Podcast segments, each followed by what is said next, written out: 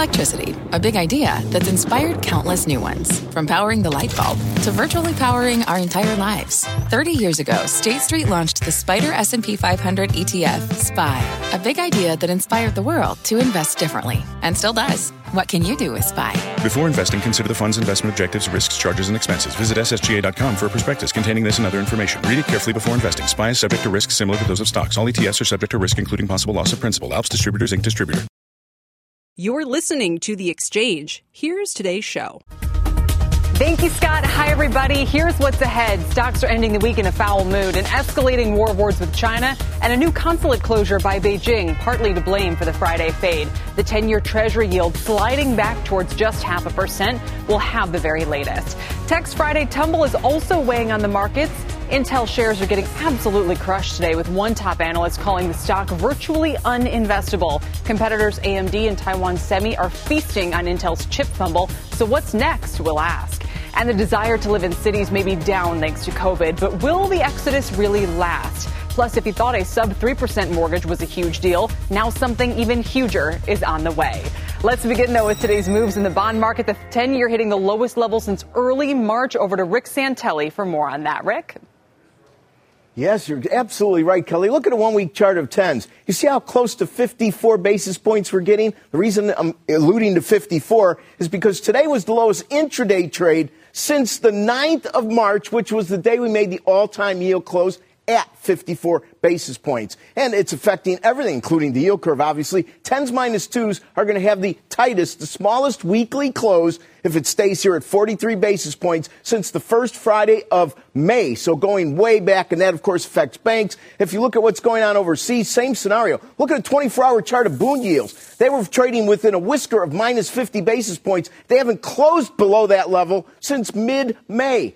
Uh, excuse me, mid March. Now, if we look at what's going on in currencies, it's all about the euro strength. Euro versus dollar, best level in nearly two years. Dollar index at the worst level in nearly two years. And maybe this chart should really have some impact. The euro is now at a six year high against the Chinese offshore yuan. And that, of course, shows the strength in some of the new programs they're designing and the budget they ended up with recently, which is all very big progress. And if we consider that Three year, five year, and seven year, should they close right where they're at, would be new all time yield low closes. Kelly, back to you. Rick, my lingering question is why now? For all of these sinking bond yields, why now?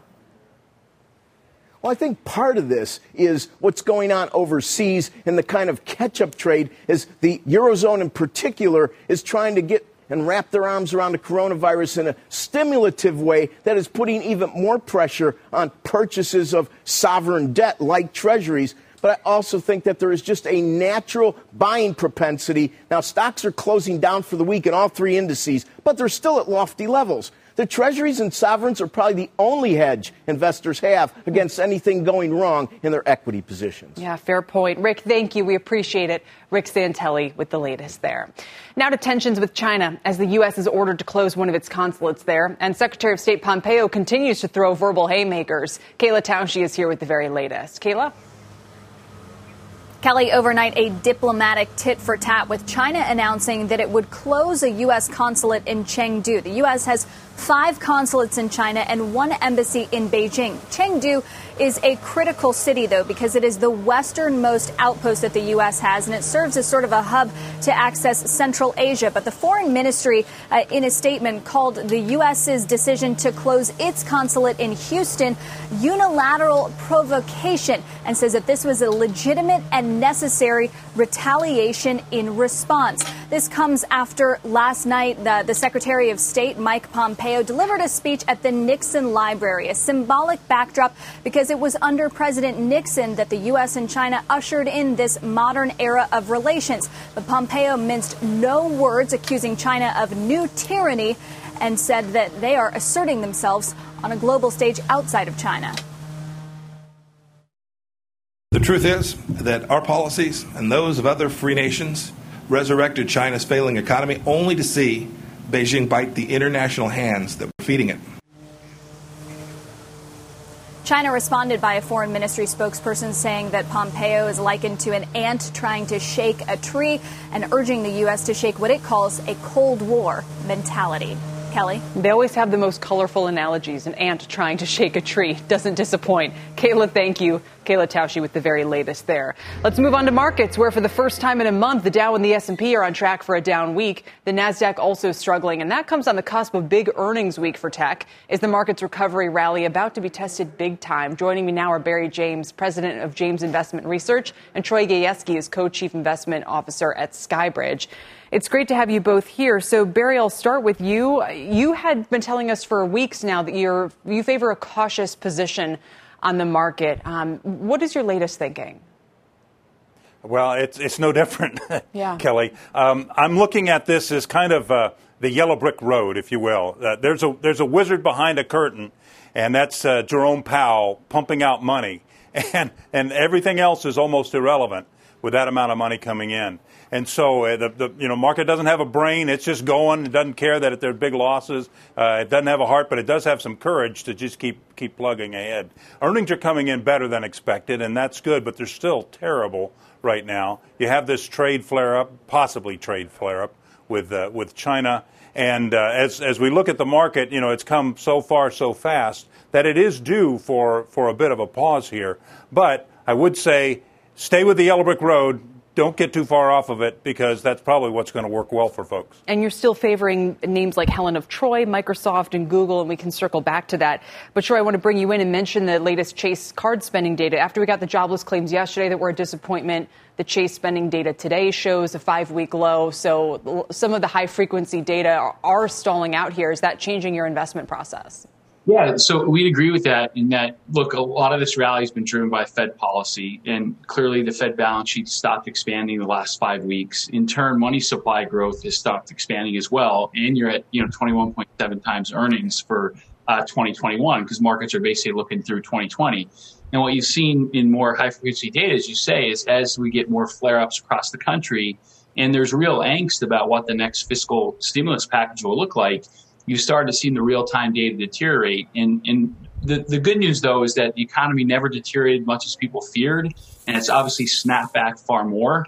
But the road from here is certainly going to be rockier, and it's not going to be a straight one way trade as it was from really mid March through the beginning of June. Why, Troy, do you generally favor credit uh, as opposed to equities here?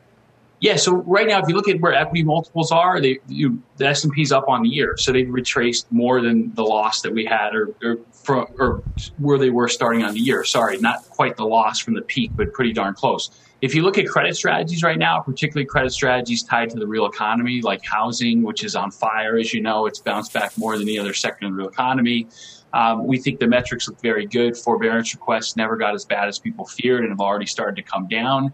Um, and spreads are still extremely wide compared to where they were in early March. If you look at distressed corporate credit, another area of our focus, you know, even though the economy never deteriorated as much as people thought and it's come back faster, expectations are still for two to three hundred billion dollars of corporate defaults, and it's not just going to be in energy like it was in fifteen, sixteen. There's going to be a lot tied to leisure, to a lesser extent retail, yeah. even in healthcare. So when we think of risk reward, if you're trying to generate a high single digit or low teens return, it, the, the math is there. We, we have an 8% yield in our portfolio. We think we have meaningful room for spread tightening. Yeah. And so we think on a risk reward basis, particularly versus bonds and high yield, it's a great place to be. Barry, we have this stat here that we've heard a lot about lately. The market caps of Facebook, Amazon, Apple, Netflix, Google, and Microsoft are 26% of the S&P 500.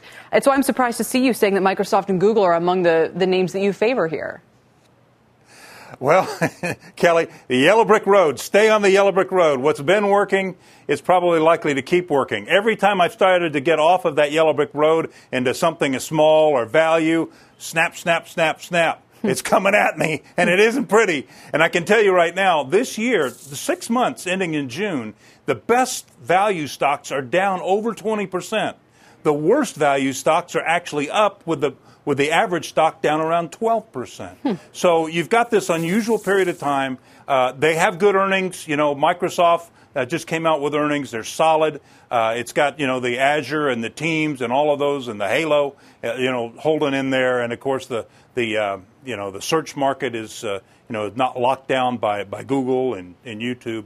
And Helen of Troy, I really like. It's the company you own their products, but you don't know its name. Right. Uh, you have Braun, Revlon, Infusium, Sure, PUR, Oxo, you've got their stuff in your house, and uh, their earnings came out up 22 percent even in this time of COVID. So some pretty good, some pretty good names, and they've been doing well. And we think they'll continue doing well. Yeah, sticking to the yellow brick road. Thank you both. We appreciate it today. Barry James and Troy Gayeski so talking us through these markets. Got a news alert on McDonald's. Kate Rogers joining us. Kate, what's happening? Hey, Kelly. Well, McDonald's joining other big retailers and restaurants, including Starbucks and Walmart, in requiring uh, its customers to come in with facial coverings. The company also saying it's adding protective panels to front and back of house. And most importantly, it's pausing its dining room reopenings for an additional 30 days. Now, remember, in the beginning of July, it said it was going to take a three week beat. See what happened with COVID. It's now extending that pause for another 30 days. Some 2,200 of its locations in terms of in store dining were open at the beginning of the month uh, for people to come in and eat, but now they're taking a pause on approving any additional reopenings. Kelly, back yeah. over to you. Speaking of kind of this stall uh, that we're seeing of late, Kate, thank you. Let's get to shares of Moderna now, which are still sliding today after the company lost a patent challenge on vaccine technology. We're down about 3%. Meg Terrell joins me with those details. Meg?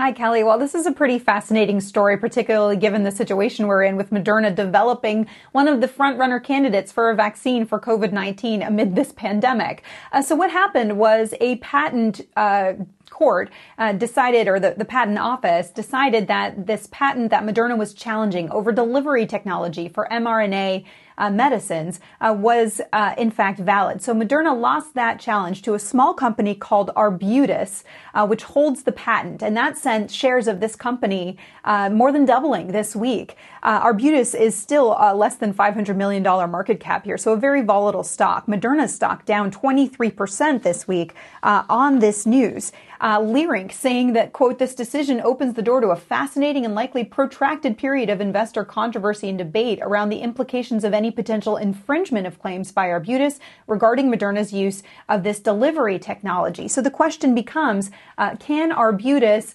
uh, and actually, they've licensed this technology to another company called Genevant, uh, challenge the uh, Moderna uh, patent to get royalties. Moderna says, quote, it's not aware of any significant intellectual property impediments for any products they intend to commercialize, including mRNA 1273, which is their vaccine.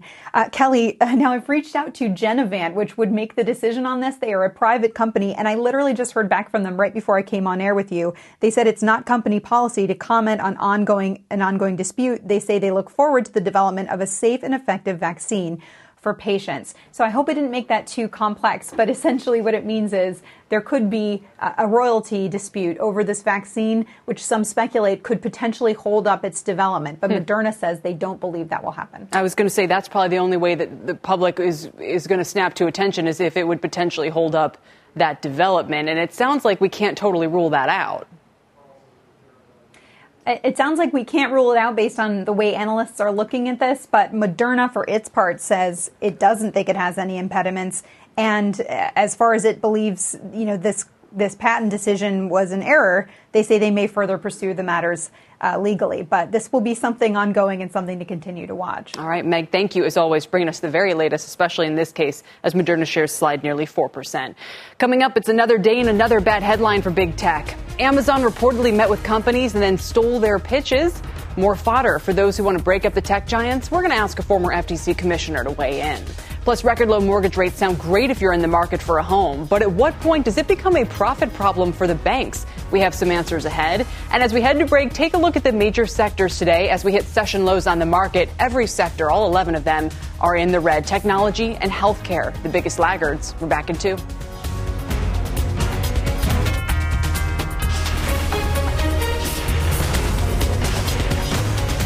This is The Exchange on CNBC. What's on the horizon for financial markets?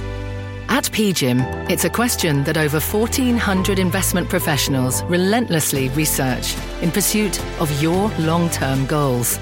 Specialised across asset classes, but united in collaboration, our teams provide global and local expertise. Our investments shape tomorrow, today. Pursue your tomorrow with PGIM, a leading global asset manager.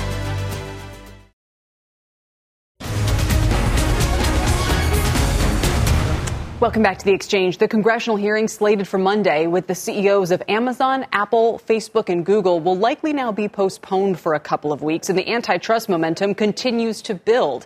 Yesterday, we learned that Apple is the target of a multi state consumer protection probe. Today, the Wall Street Journal is out with a sweeping report that Amazon appeared to use its investment and deal making process just to launch comparable products that would, in some cases, destroy potential competitors. With me now is William Kovacic. He's former chairman of the Federal Trade Commission and a law professor at George Washington University. It's great to have you here. You know, how do you, what kind of case do you see coming together against the big tech giants, if any, here? I think there's a strong chance that by the end of the calendar year, and maybe as soon as September, we're going to see two or three major cases being run collectively by the Department of Justice, the Federal Trade Commission, or the state governments. One type of case will probably focus on how platforms are using their position as gatekeepers to determine how third parties compete against them. Another type of case will look at the extent to which, in presenting information, they present information in a way that favors their own products.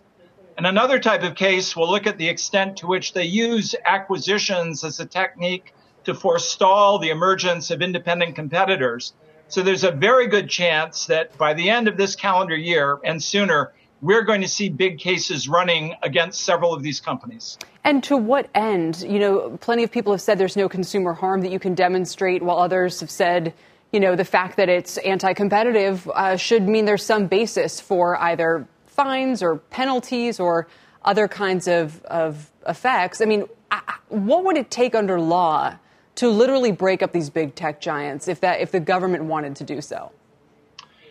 There's a lot of antitrust technology that's been developed over the decades to make it possible to do it.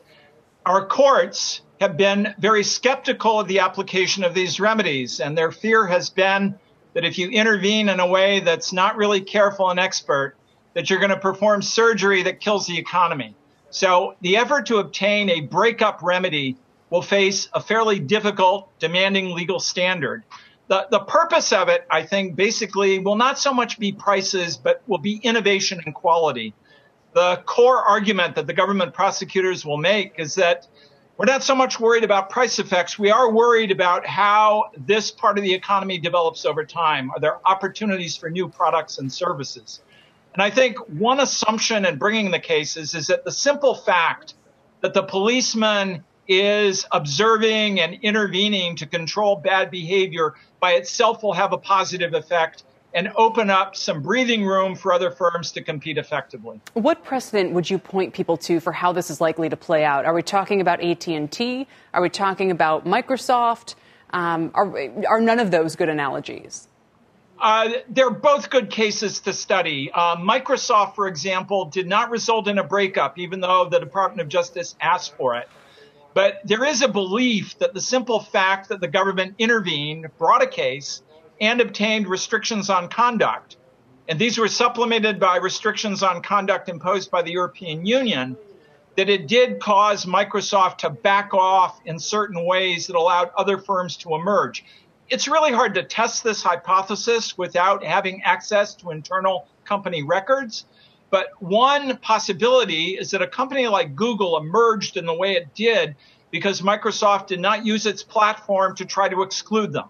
So Microsoft is a useful example to see how the very prosecution of the case, even with conduct remedies, can change the way in which the industry unfolds. Right. AT&T is another good example that shows you that breakups can take place without the destruction of the sector. So if a federal judge asks me in a case involving the tech giants today, give me an example that a major breakup dealing with a crucial part of the economy can be carried out in a successful way that arguably makes things better. If I'm a government prosecutor, I say, let me tell you about AT&T. That's fascinating. For all the sand in the gears we're looking at throwing into these big tech giants, it's amazing the stocks are performing as well as they are. William Kovacic, thank you for your thoughts. We'll check back in soon. We appreciate it.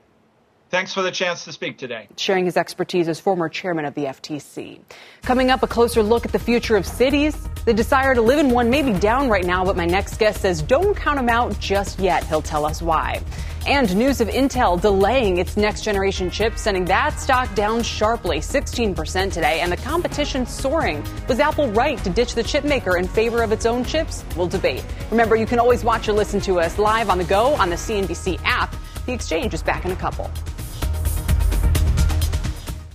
At the UPS store, we know things can get busy this upcoming holiday. You can count on us to be open and ready to help with any packing and shipping or anything else you might need.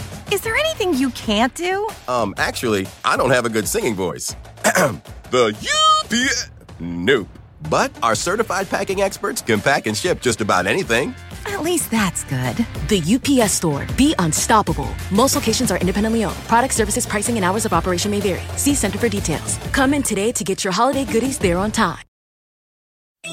CNBC has quick and easy to understand business news updates at the open, midday, and close every weekday. Markets, money, and more from Wall Street to Main Street. I'm CNBC's Jessica Ettinger. Follow and listen to CNBC Business News Updates wherever you get your podcasts.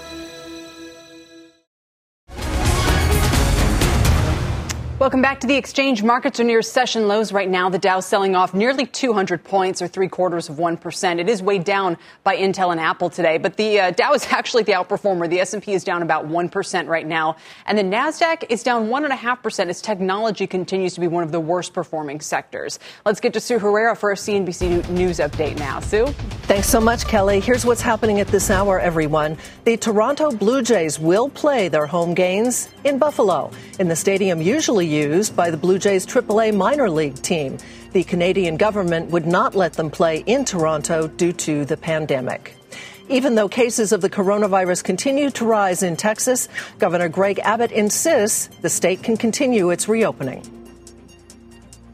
85% of Texans agree that face mask is a way that we can go about keeping businesses open without having to shut down. I made very clear we do not want to shut down again. The only way we can go about the process of not shutting down is for people to embrace this process of wearing a face mask. And along those lines, Dr. Anthony Fauci telling the Washington Post that states with rising cases don't need to go all the way back to a complete shutdown, but should pause reopening or even consider, quote, backing up a bit. You are up to date. That's the news update this hour. Cal, I'll send it back to you. All right, Sue, thank you very much. Sue Herrera. As the number of COVID 19 cases does continue to rise across the country, many are wondering what that could mean for the future of big cities as populations leave for the suburbs, taking their tax dollars with them. For more on how the pandemic is reshaping urban communities, I'm joined by Richard Florida. He's a professor at the University of Toronto School of Cities and Rotman School of Management. Uh, it's great to have you here, sir. Welcome. Thanks for having me especially, I mean, you've been such a thought leader in this space over the last couple of decades, and I know that you're not quite as downbeat uh, on on big cities as many of the rest of, of, of us are. Frankly, tell me why you don't see this as pointing towards a major headwind uh, for big cities for the next generation or so. Well, big cities, suburbs, rural areas in the countries are all going to face the major headwind for a while, but you know, I, I spent the time uh, in lockdown reading the history of infectious disease and pandemics. And, you know, before there were antiviral therapies or antibiotics or modern public health, cities have survived far, far, far worse pandemics. So this force of urbanization, which causes people to get together in cities, to build businesses, to build communities, that increases our productivity and, and drives innovation is a far greater force than this infectious disease. So, you know, it's just crazy. I mean, people are not just going to decamp and fracture everywhere. Uh, cities will survive.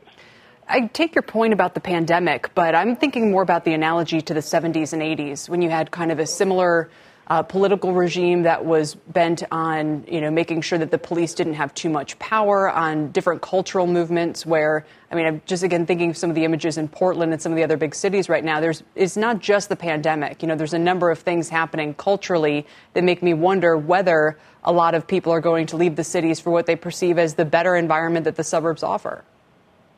Well, one thing is for sure, the United States is getting racked by this stuff. Now, I'm talking to you from Toronto, where none of this is happening. Uh, Toronto is just a safe, decent, reasonable place to live, and I think you can say the same thing about most European cities. So, The United States is a set of issues that have long vexed urban areas since the time I was a little kid. You know, schools that are a problem, crime and violence that are a problem, too many guns in the society that are a problem, a legacy of racial and class injustice that we've got to deal with.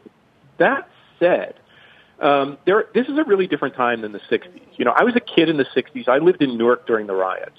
Um, cities were on the downswing. Industry and business were moving to the suburbs. Affluent people were moving to the suburbs. The past 20 years, cities have been in the upswing.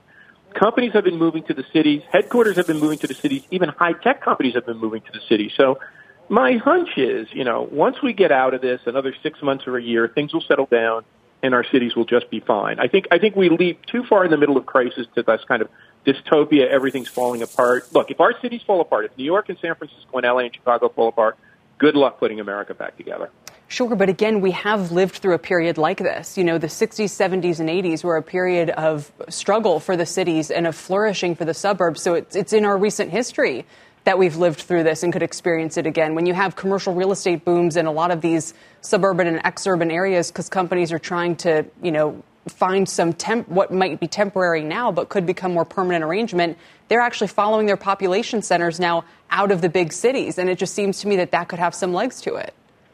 So here, here's what I think will happen. I think that what we're seeing is families moving to the suburbs which they've been doing since the 1950s. When you have a kid or two, when you look at the expense of living in the city and look at the difficulty of setting up schooling, in the United States, differently than Europe, differently than Canada, you move to the burbs. So what the pandemic has done is taken family formation moves that might have been made over the next one, two, three, four, five years and compressed them into one, two, three months.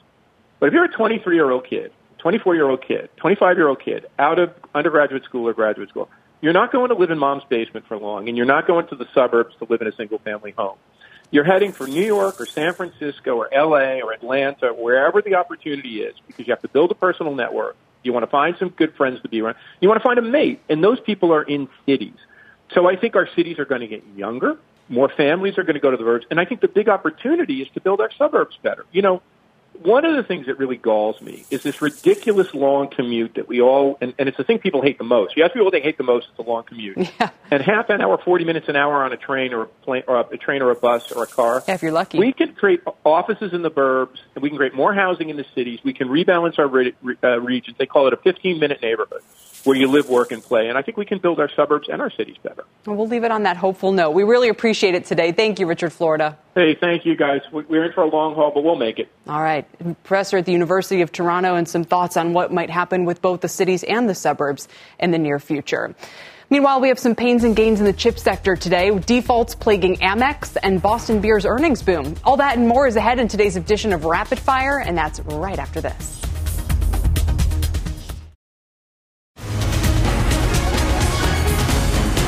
Welcome back. Let's catch you up on a few stories that should be on your radar to close out this week. It is time for rapid fire. Here are Kate Rogers, Mike Santoli, and Deirdre Bosa to break down the headlines for us.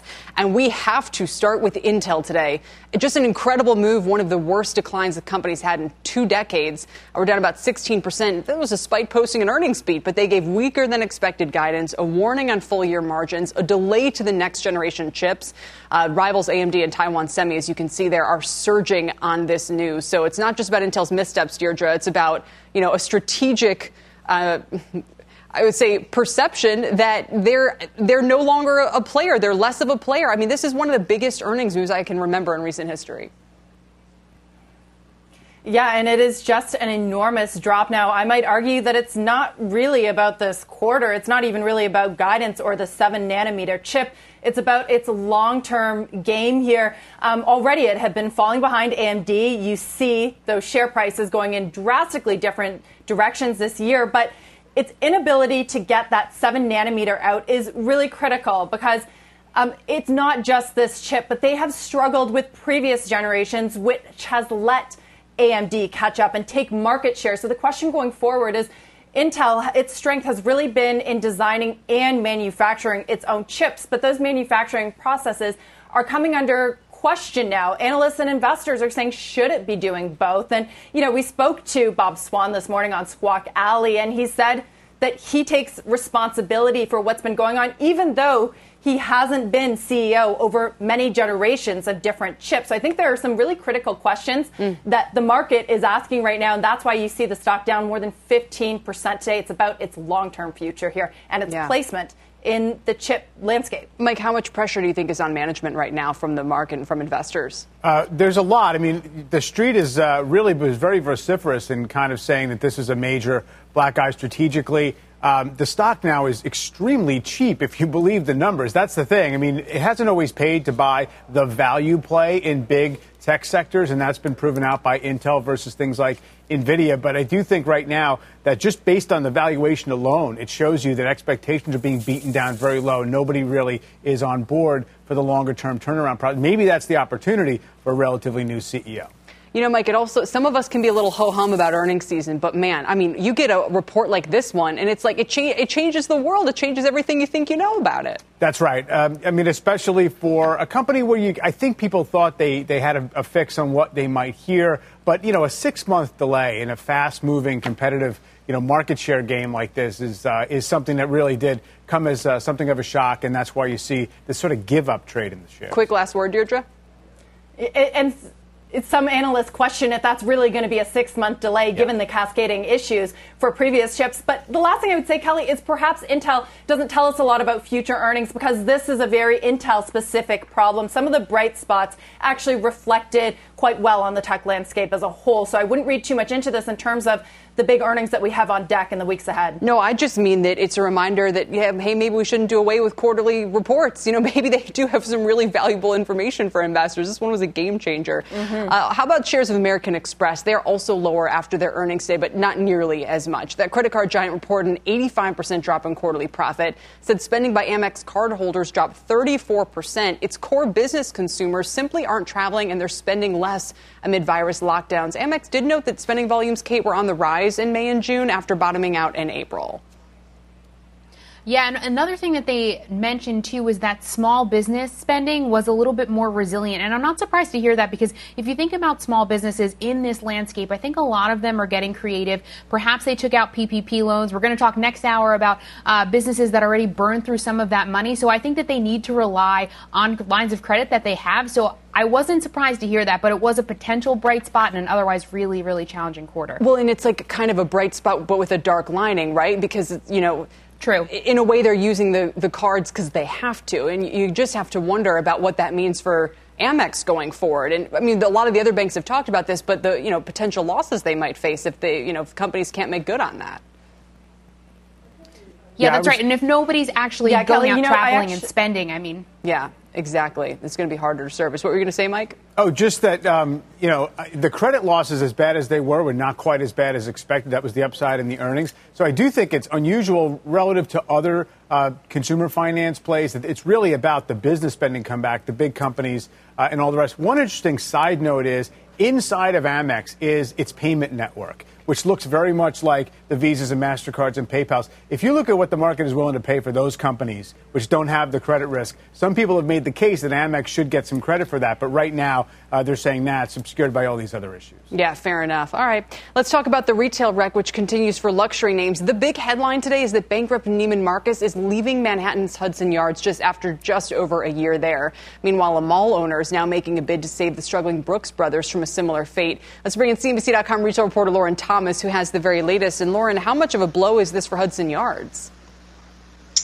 Yeah, no, it is. It is kind of shocking. I, I, think when you consider the size of this space and Neiman Marcus spans multiple levels at the top of this mall, and it, it's hardly been open a year um, and it's the sole anchor in this property now. A source, um, you know, familiar with with its plans moving forward, has told me that they are looking to bring in office space to to replace this department store. Um, but again, consider this new environment that we're in with the with the pandemic, and not sure exactly what the what the need might be for that much office space moving forward. But but certainly, you know, Neiman did yeah. take up a sizable sizable portion at this property. And Deirdre, this is where a lot of the big tech companies are. I think Facebook has a big presence there. Some of the others. I mean, this I, I don't know what they'd have to offer. I assume that they would be pretty offering some pretty generous terms to get people into that office space if they're now looking for that as a replacement to Neiman. Right, Kelly, precisely the companies like Facebook that have said that they're going to let a portion of their workforce work remotely indefinitely. So uh, that's interesting. I can't help but draw the comparison, of course, to Amazon, which we often do against the retailers, but just firing on all cylinders. Reporting next week, I'm interested because their physical sales stores, even though that's mostly grocery, that's Whole Foods, actually saw an uptick for the first time really significantly last quarter, up about 8%. Does that continue? Do they continue to build their physical presence as traditional retailers, mall owners continue to struggle? Yeah, and Lauren, back to the uh, Brooks Brothers story as well that we mentioned. I mean, there you have, and we talked about this last week, but a mall owner uh, potentially coming to the rescue here. How likely is it, do you think? Exactly. Yeah. So so they have been named, uh, like you said, Simon Property Group and Authentic Brands. This duo, they're the stalking horse bidder, um, offering 305 million dollars to keep uh, more than 125 locations open for business. Now, this is, is not a done deal. Um, I actually spoke to another licensing firm, uh, WHP Global, that um, they said they're looking to make a bid as well. Um, and there's a court date uh, set later in August, you know, to see if this goes through. But but certainly, I mean, I think Simon is is a serious player in this space and is increasingly, like we discussed earlier, you know, is increasing increasingly looking to do more deals um, to rescue some of these brands that yeah and we talked to Nate Forbes about it. Another, he's another mall owner, and he loved it. He thought it was a brilliant concept. Mike, do you think I'm too bearish on the cities and the future of cities? I mean, this kind of fits with what we were just talking to Richard Florida about. It does. Um, I think long term, it's very, very difficult to project out whether, in fact, there's going to be an enduring abandonment of cities. In the in the nearer term, I mean, Hudson Yards was years in the making. It was already pushing kind of the fringe adding capacity in office and retail in a part of Manhattan that was not as well trafficked. So now you're going to have a, a greater vacancy situation. And so it's obviously become tougher uh, for them to make the numbers work on there. I think in terms of living in cities, it, you know, tell me the price. If in fact it gets cheaper, then there will be a demand response as things uh, more normalize. I, I, see everybody nodding in agreement there. All right, Lauren, thank you. We appreciate it. You can read more on CNBC.com on the road ahead for retail. And finally, shares of Boston Beer Company. Well, here's a positive uh, performer today. They're sharply higher. The maker of Sam Adams and Twisted Tea is up 20% after a surprise earnings beat, a 42, 42% spike in revenue. Uh, they also reported a huge jump in sales to retailers, which are up 46%, uh, in part thanks to demand for its Truly Hard seltzer. And CEO Dave Burwick said, quote, the growth of the Truly brand and Truly Hard lemonade continues to grow beyond our expectations. And uh, Kate, I mean, we just, last weekend, someone pulled out this Twisted Tea. It's like, I, I mean, I'm not, it, this is the, these are the new growth categories. Good for them for figuring this out. I mean, they really are. And I know analysts have kind of compared the switch to these hard seltzers and spiked lemonades and iced teas to the switch to light beer generations ago, right? it's something that a younger consumer is really looking toward. I think, particularly in the summer, you know, that's something that I know a lot of people uh, younger than me, but within my family group, like to tend uh, to gravitate towards these spiked seltzers. And another thing, too, they gave guidance and better than expected guidance. Who is giving guidance right now? Right. Uh, one of the few companies who's actually heard this from, you know, but they're really, really optimistic about the future of what this means for the brand. And it's a trend that seems to be here to stay. We've been talking about it for a while now. Yeah, Mike, what do you think about the stock price? I mean, I was going to say we can we can all agree that they're actually performing very well. They're winning market share. Clearly, this is a buzzy uh, category, so to speak. But yeah, look at that angle. What's happened in the last month or so? Uh, I think folks have flocked to it as a newfound uh, kind of younger consumer shutdown play. I did the obligatory search at what the Robinhood account exposure yes. is to this one, and it's tracked the stock, ver- stock vertically, as you might expect. So, you know, you can say things are going well at the company and still wonder if the stock price is overshot. And Deirdre, uh, by the way, this stock is up 21.5% today. Deirdre, this is a, a bi-coastal phenomenon, right? It's as popular out west as it is out here?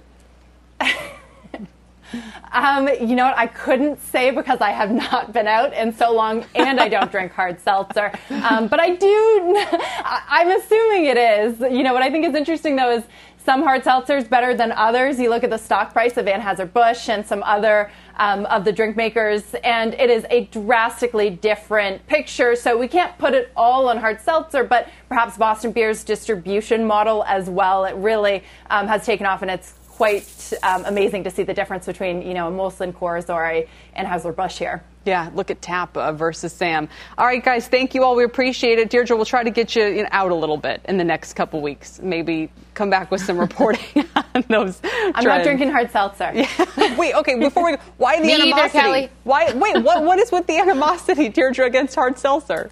I mean, I don't think it tastes good, but I haven't really tried it. Go I don't ahead. know. I guess I just see it as a fad. I I haven't bought into it yet, so I don't know. But I, should, I shouldn't judge until I've tried it. Absolutely. Uh, Deirdre, Mike, and Kate, thank you all very much today. Uh, that does it for Rapid Fire. Coming up with retailers going cashless and people investing with day trading apps. Digital finance is booming. We were just talking about Robinhood. We'll tell you all about the stunning numbers next. And as we head to break, take a look at the NASDAQ Biotech ETF, the IBB. It's on pace for its fourth negative session in a row. It's set to break a three uh, week win streak as well. We'll keep an eye on it. It's down a little more than 2% right now. The exchange is back in two.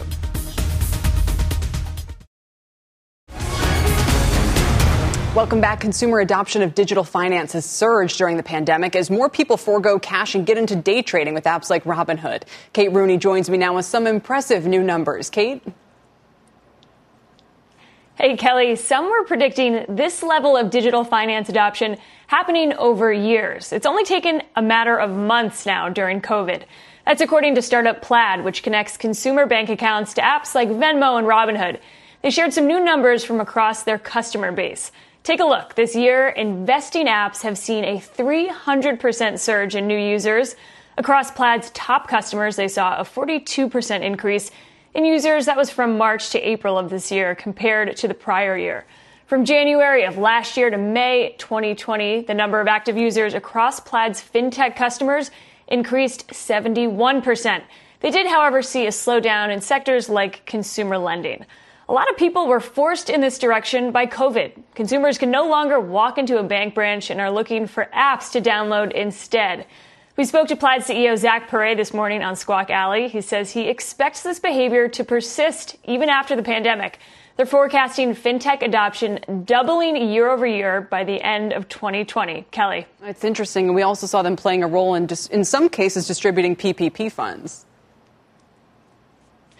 That's right. You had Square, PayPal, Kabbage, who's a, a partner of Plaid. And they say that those loans tend to be smaller. They set, tend to serve a different customer than the Wall Street banks. You take Wells Fargo, for example. So uh, Zach Perret this morning said that it is putting pressure on some of the bigger players that might not have a digital offering right now. Right, and it's a good foothold for them uh, as well to grow. Kate, thank you so much. We appreciate it. Kate Rooney with the new numbers there. And still ahead, mortgage rates hit a record low. And while homebuyers may cheer about that, there is a major catch for the banks. We'll explain next.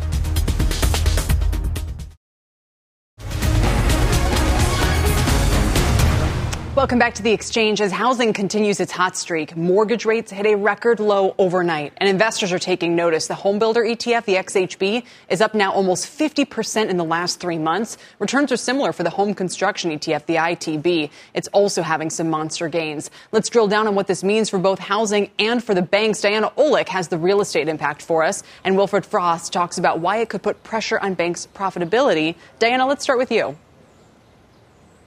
Yeah, Kelly, just when you think we can't go any lower, 2.87% on the 30 year fixed, according to Mortgage News Daily. That's about a full percentage point lower than a year ago, and that's an average, so you might even be able to get a little lower. Now, remember, if you can shave at least 75 basis points off your current rate, it's generally worth it to refinance. More than 15 million borrowers currently can, according to Black Knight, and save close to $300 a month on their payments.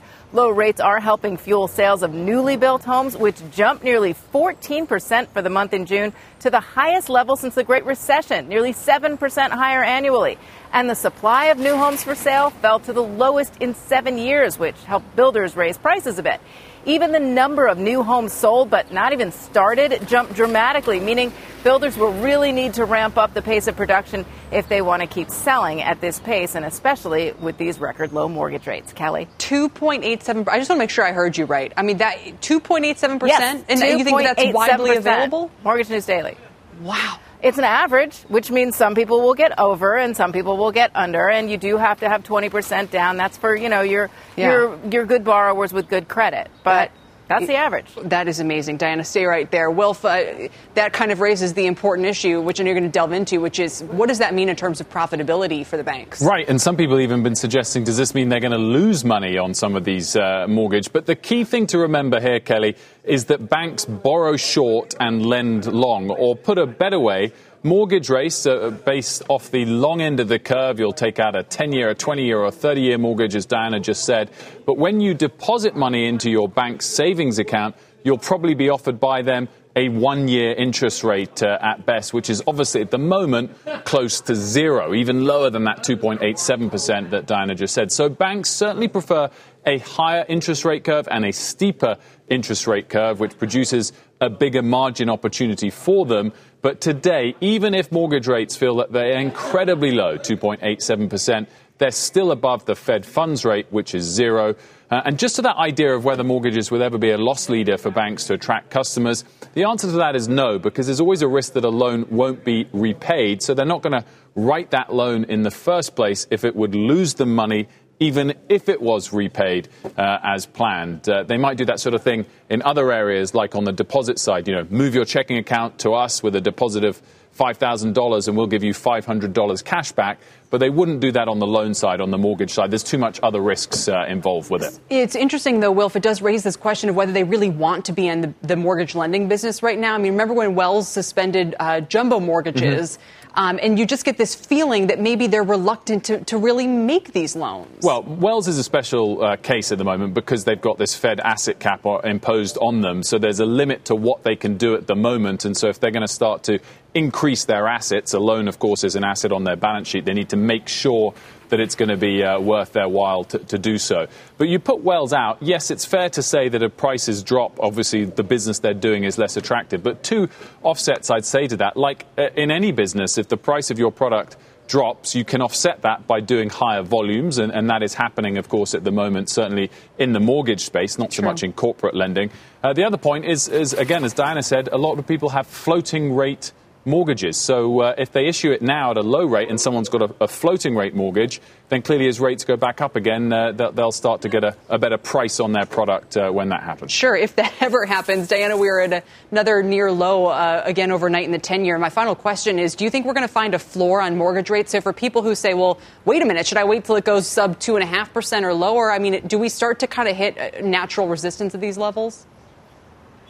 Well, 2.5% would be the base, and that's something we wrote about today on CNBC.com if you want to read more about that. 2.5% is the current level it could hit with the bonds that are out there. Remember, we say that mortgage rates loosely follow the yield on the 10 year Treasury, but they actually follow mortgage backed bonds, and investors in mortgage backed bonds need to get some kind of return on it. And the current bonds out there would suggest that we could only get really for the borrower as low as 2.5%. But there's still room to run if we're at 2.87. And remember, you can save up to 200 dollars a month on average if you have more than a percentage point higher than the current rate now. Obviously, it's a pain to do a refi, but it is getting a little easier. More of it is going online, and you can do a refi in your backyard because I closed that way a couple of weeks ago online. your backyard, very, very appropriate. Uh, Will, quick last word. Well, quick. I was just going to say the other point is, as Diana said at the top, uh, in, in terms of whether it's worth refinancing or not, it tends to need to see uh, the interest rate fall by 0.75%. The very fact that that's even a factor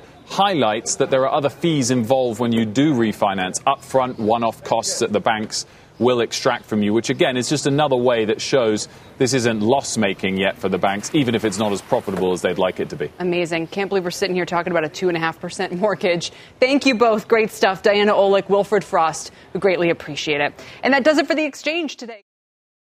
You've been listening to The Exchange. Make sure you're subscribed to get each episode every day, same time, same place. CNBC has quick and easy to understand business news updates at the open, midday, and close every weekday. Markets, money, and more from Wall Street to Main Street. I'm CNBC's Jessica Ettinger. Follow and listen to CNBC Business News Updates wherever you get your podcasts.